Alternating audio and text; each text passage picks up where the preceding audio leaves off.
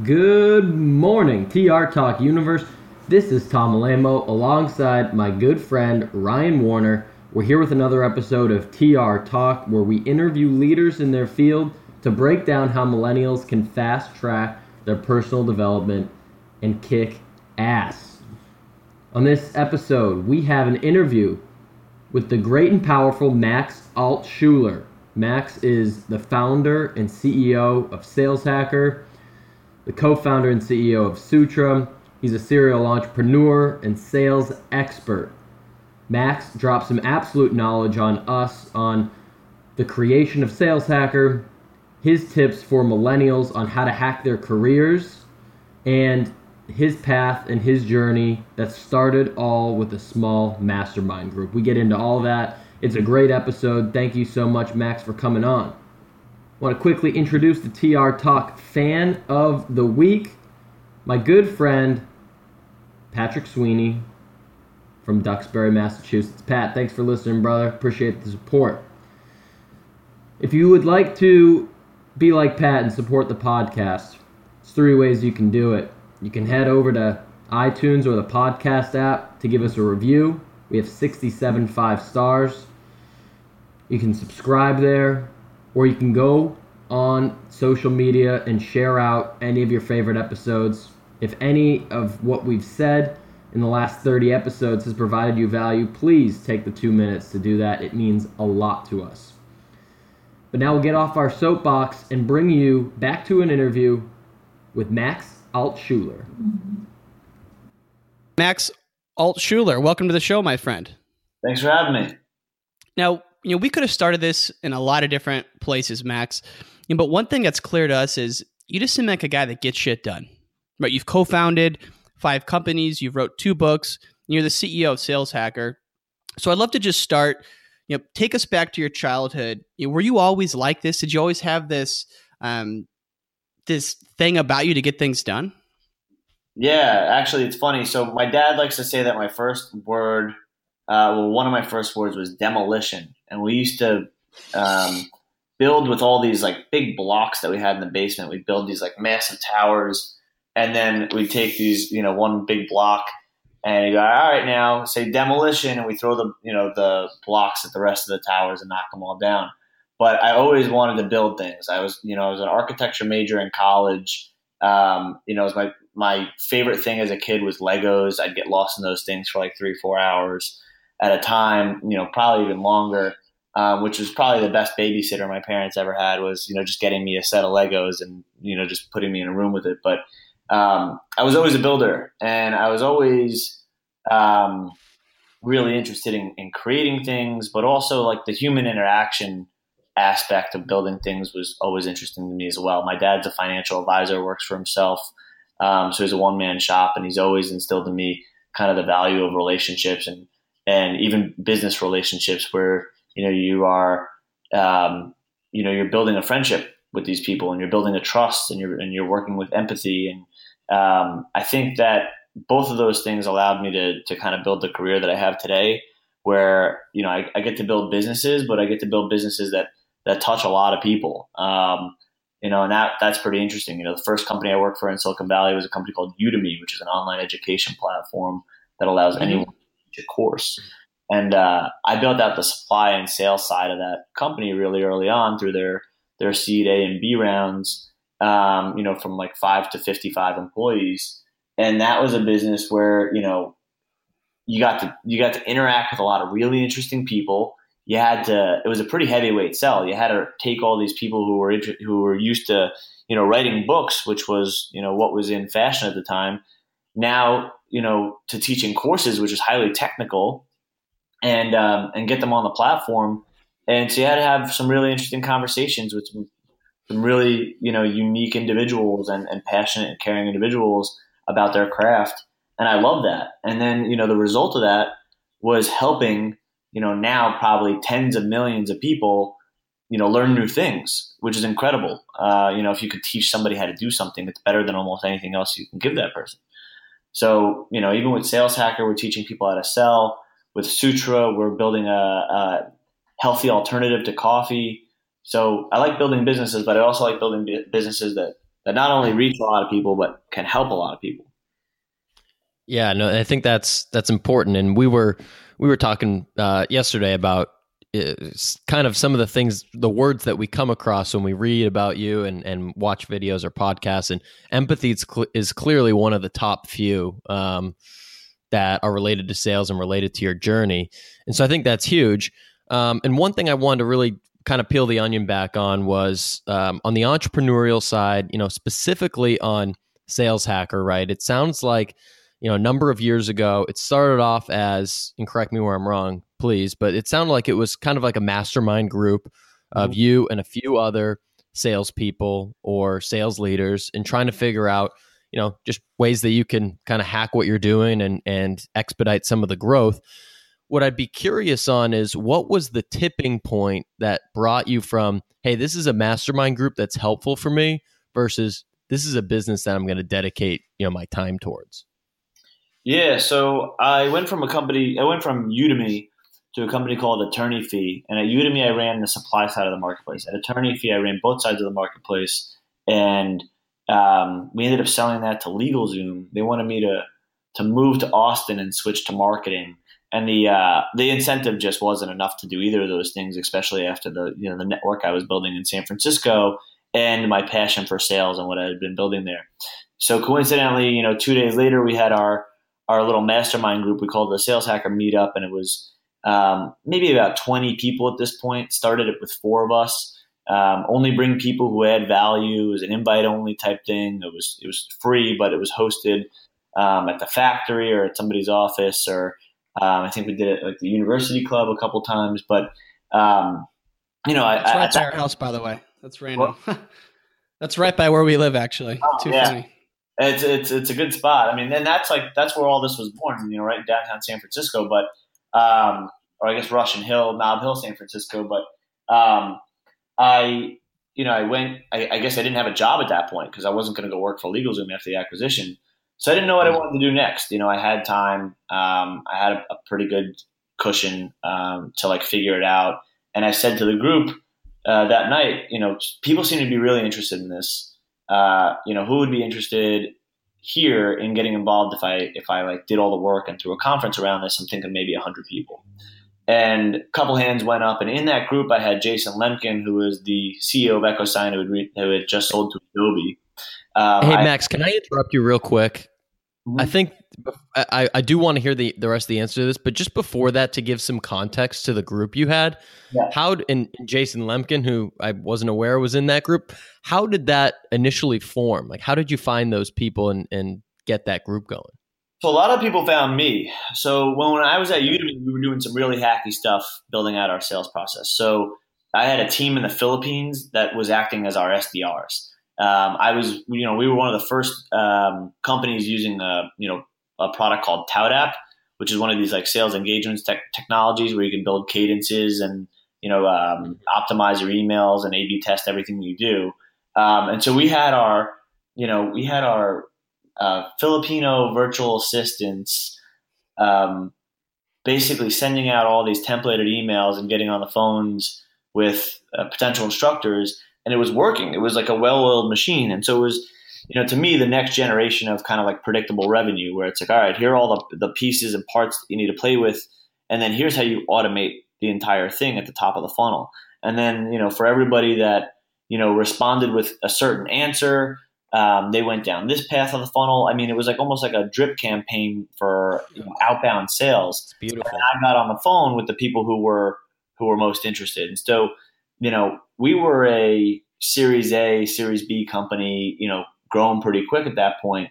And, you know, we had investors ranging from 500 startups to, um, you know, a couple of the other well known uh, VCs in Silicon Valley. And so when my founders would get asked, you know, what are you guys doing right?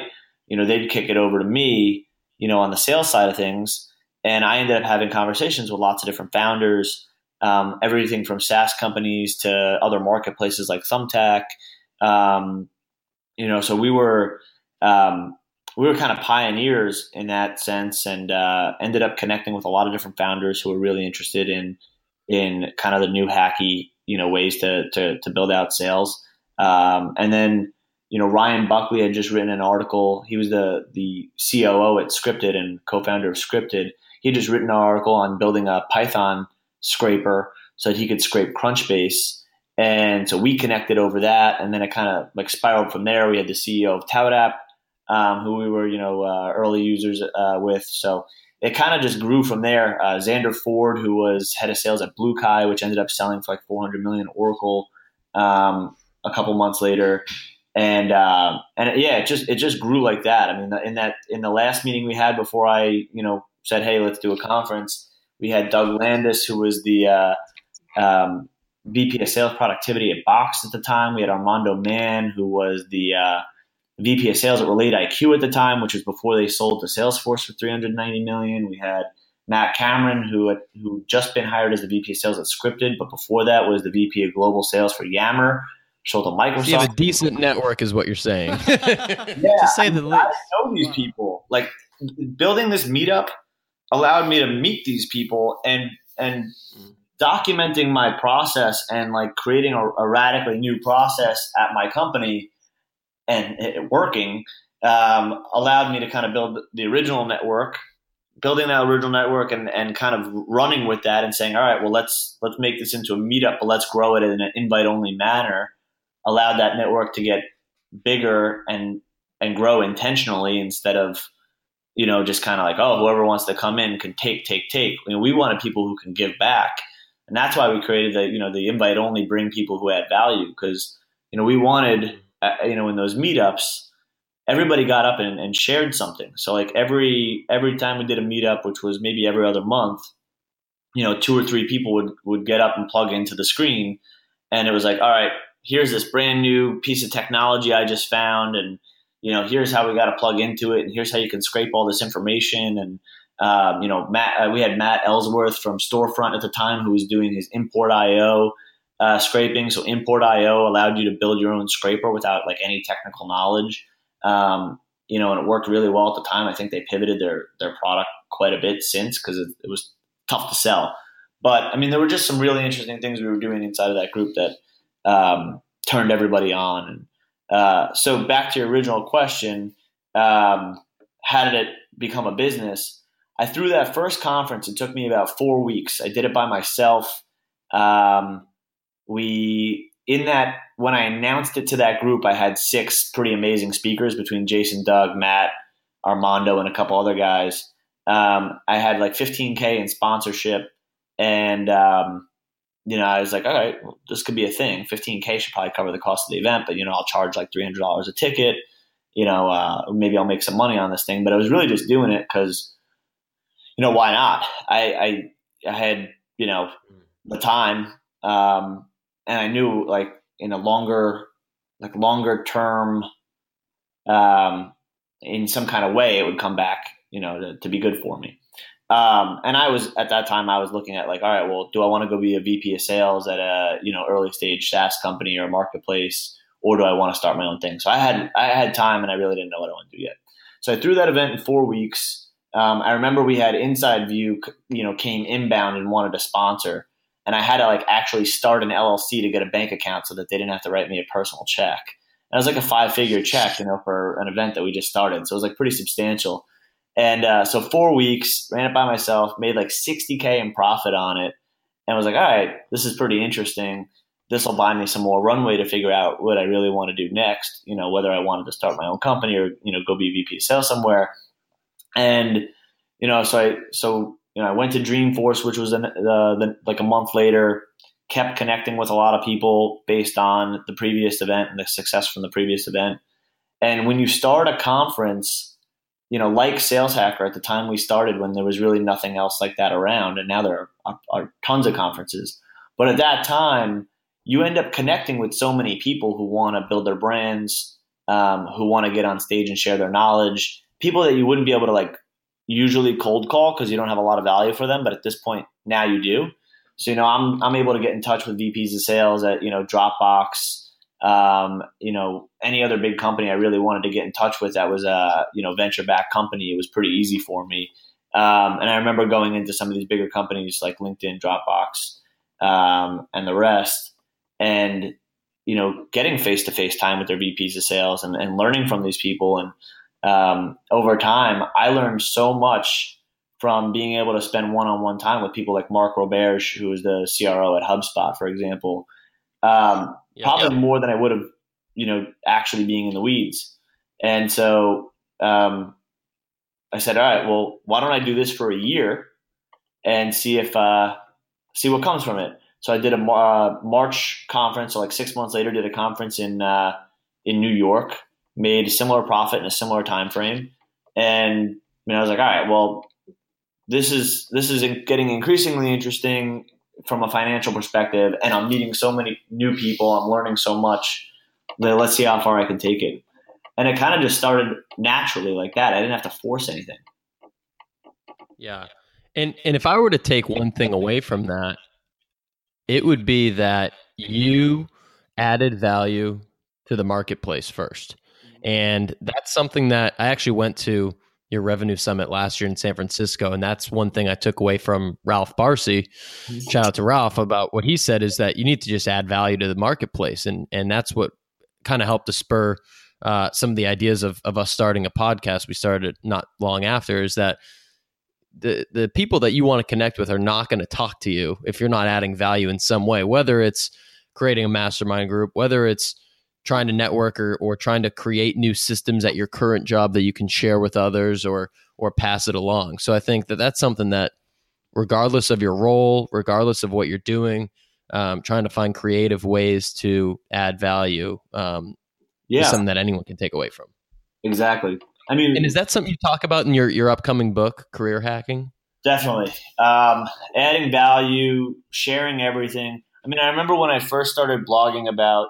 Um, I had a site called Max Talks Hacks. I don't even know if it's still alive, but it was where I put all of my um, blog posts about what I was doing at Sales Hacker and how like we were hacking the sales process and building out teams with you know our Filipino virtual assistants and where to hire from and how to hire uh, VAs and how to connect all the systems and how to do um, you know keyword searches using SEO tools for sales. I mean, it was it was you know to find your ideal customer profile and you know uh, and and teach virtual assistants how to to find them on the internet. I mean, now there's a lot more software available to salespeople five years later. But I remember at the time I was sharing all this information, and even my dad was like, "Are you sure you want to just share this? Like, can't people can't people just then do it without you? Like, what do they need you for? And I was like, honestly, I don't think most people can just execute that well. Like, they either don't have the staff or the resources, and most of these venture backed companies would rather just pay me to do it for them, or they'll just come to my conference. You know, if I'm going to do a conference or a meetup, if I'm going to do my meetup, you know, it's just a way to, to build that kind of brand value. So even if I didn't have a conference, even if I didn't have a meetup, but I was sharing that information, just a way to build your brand in a way where it's like, all right, now you're you're the guy or girl for, and you're the go-to for this you know topic and you want to be like whatever you do you want to be the go-to for something no matter how niche it is if you're the go-to for something you're going to build like a, a brand and a community around that and that's going to take you pretty far so max with the last uh, bit of time we have here we want to shift to some rapid fire questions that we sourced from the audience um, you know the first one for me is the book you're you're releasing coming up here is career hacking for millennials. Yeah, I know this is more. This could be an hour long, two hour long conversation, but what are the what are some of the key takeaways from that book you're releasing? Yeah, so I go into um, a lot of different things. Really, I mean, it's like it's it starts off with what you need to do before you get a job, and it's not a how to get a job book. Like it's not. Um, we're not gonna uh, help you like figure out your resume and stuff like that, but um, little things about um, who to work for and what to optimize for earlier in your career.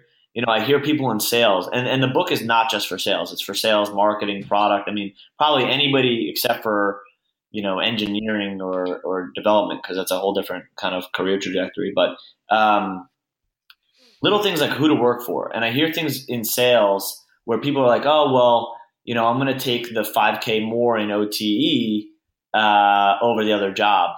And I'm like, well, all right, just for the 5K? And they're like, yeah, you know, why not make 5K more? And it's like, did you ask the right questions? Did, first of all, did you ask, you know, what's the breakdown? all right, so it's 50-50 base plus your um, you know your compensation quota. And did you ask how many people hit quota last year or last quarter? And if that answer is not over 100%, then you're that that extra 5k that you think you're going to get might not end up coming. You know, if only 30% of the companies hitting their quota, that means that nobody's hitting their OTE. So, are you asking the right questions? The second thing is, and the most important thing, early in your career, it's it's you know, unless you really need that, unless that 5K is going to help you put food on your plate or, you know, have some shelter or whatnot, like essential things, you should be optimizing for who you're working for and the opportunity ahead of you. You know, if, if you if you could work for a seasoned VP of sales who's been around the block, been there, done that, is going to give you some, you know, tutelage and and and time, um, and is going to help you get to where you need to be, or has a network so that when you've done your time at the at that company, you can get um, you know connected to a bunch of other new opportunities, or you know maybe that company has a really interesting path for you. That's such a better opportunity than the one that's going to pay you 5K but has none of that. And so just thinking through like what what's the best thing for me long term, even if I have to make some short term sacrifices. And at Udemy, I had to make a lot of short term sacrifices, but I knew that opportunity was going to be massive for my future. And so I said, okay, you know, I could have got much higher paying jobs. Um, but I went to a seed stage startup in 2011. I mean, it's not the same as today. You know, the seed rounds back then were sub $1 million. Now you get a $7 million seed round. But, you know, they didn't pay much. And I had, a, I moved to San Francisco where I didn't know, a single person when I could have went back to New York right after college and hung out with all my high school friends and went to the bar after work, uh, you know, and I had a blast, I'm sure. But, you know, instead I worked uh, you know, 16 hour days, like six days a week, um, and probably five hours on the seventh day, not knowing anybody, not really going out for the first like six months I lived in San Francisco to cut my teeth. So it's really about putting in your work, you know, early on in your career.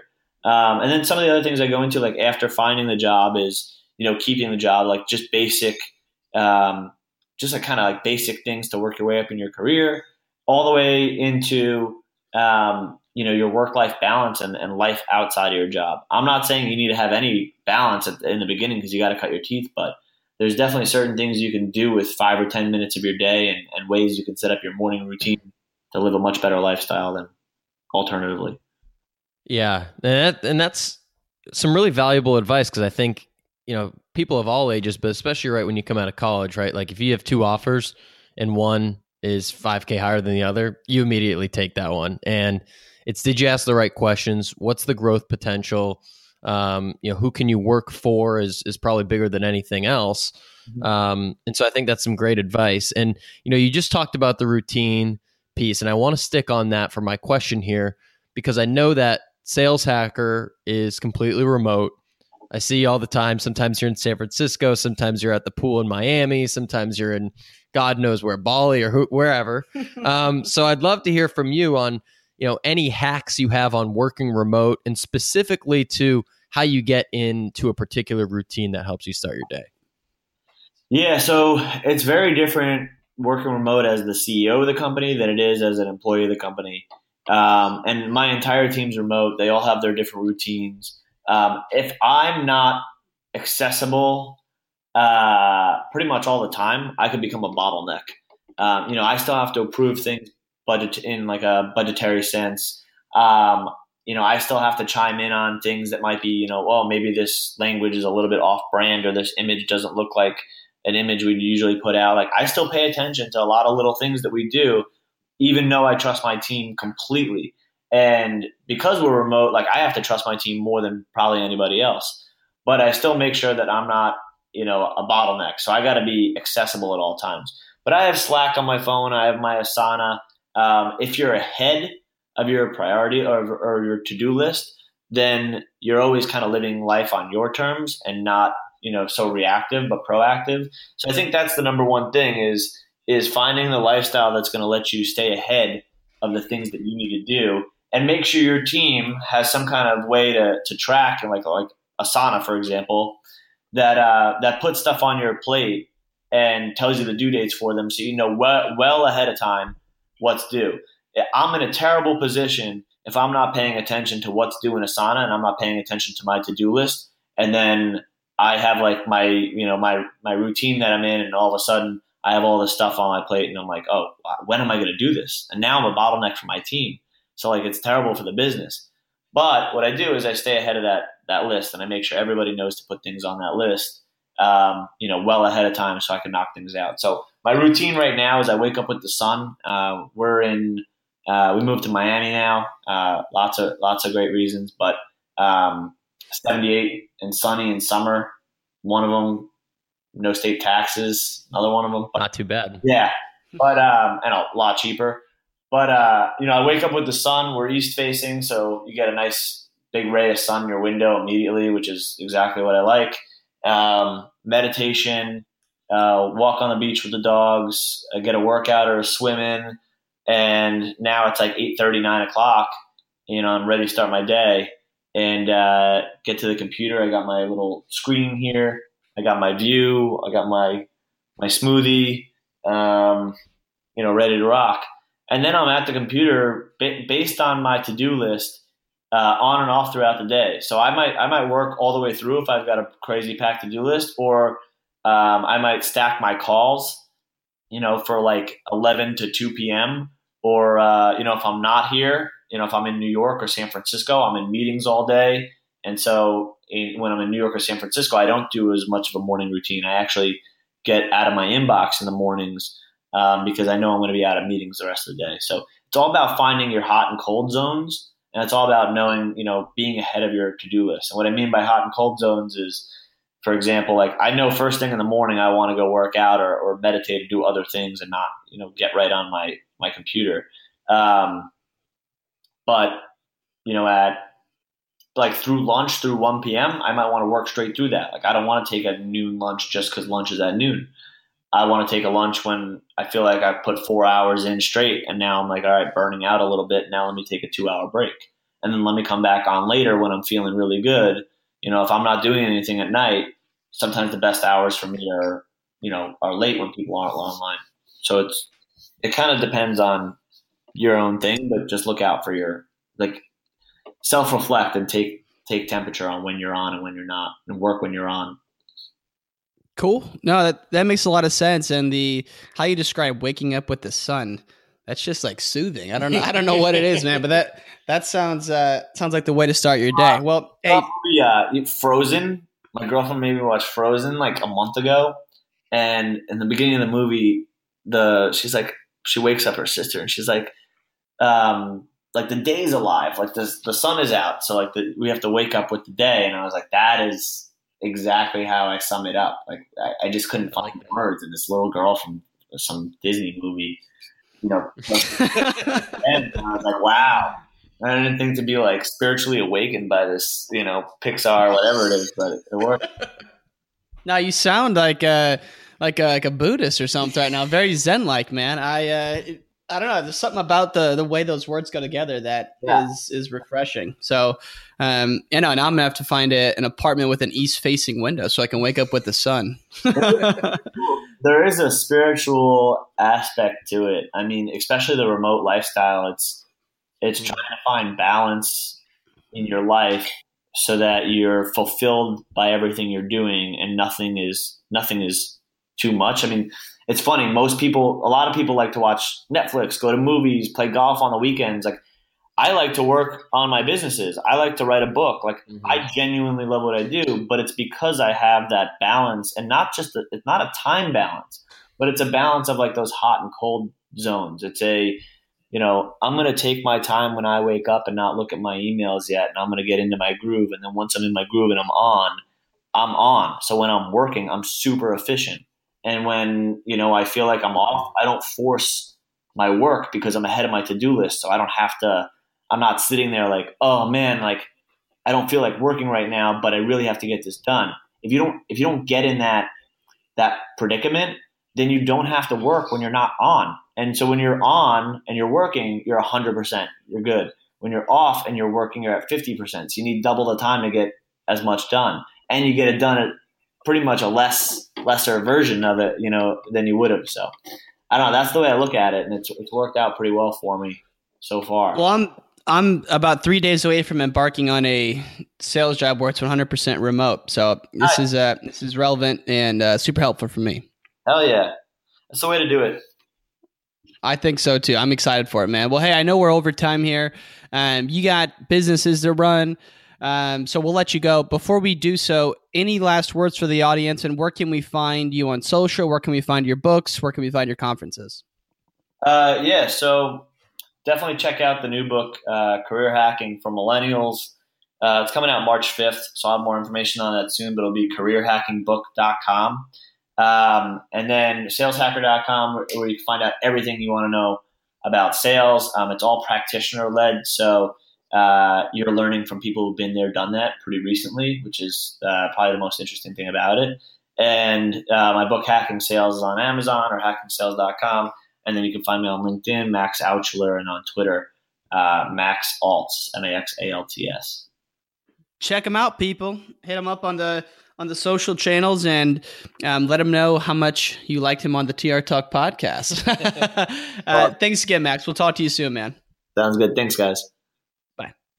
That wraps up another episode of TR Talk. Thank you so much for listening, for sharing, for subscribing, for reviewing. It really does mean so much to Ryan and myself. If you have anyone that you'd like to see on the show, or if you think you'd be a good fit, please let us know. Email us, hit us up on social. We're coming back to you with another episode next week. We have some great people lined up across athletics, across sales, um, CEOs, into finance. So we're really excited for the next coming coming month here. Um, but until then, we're out.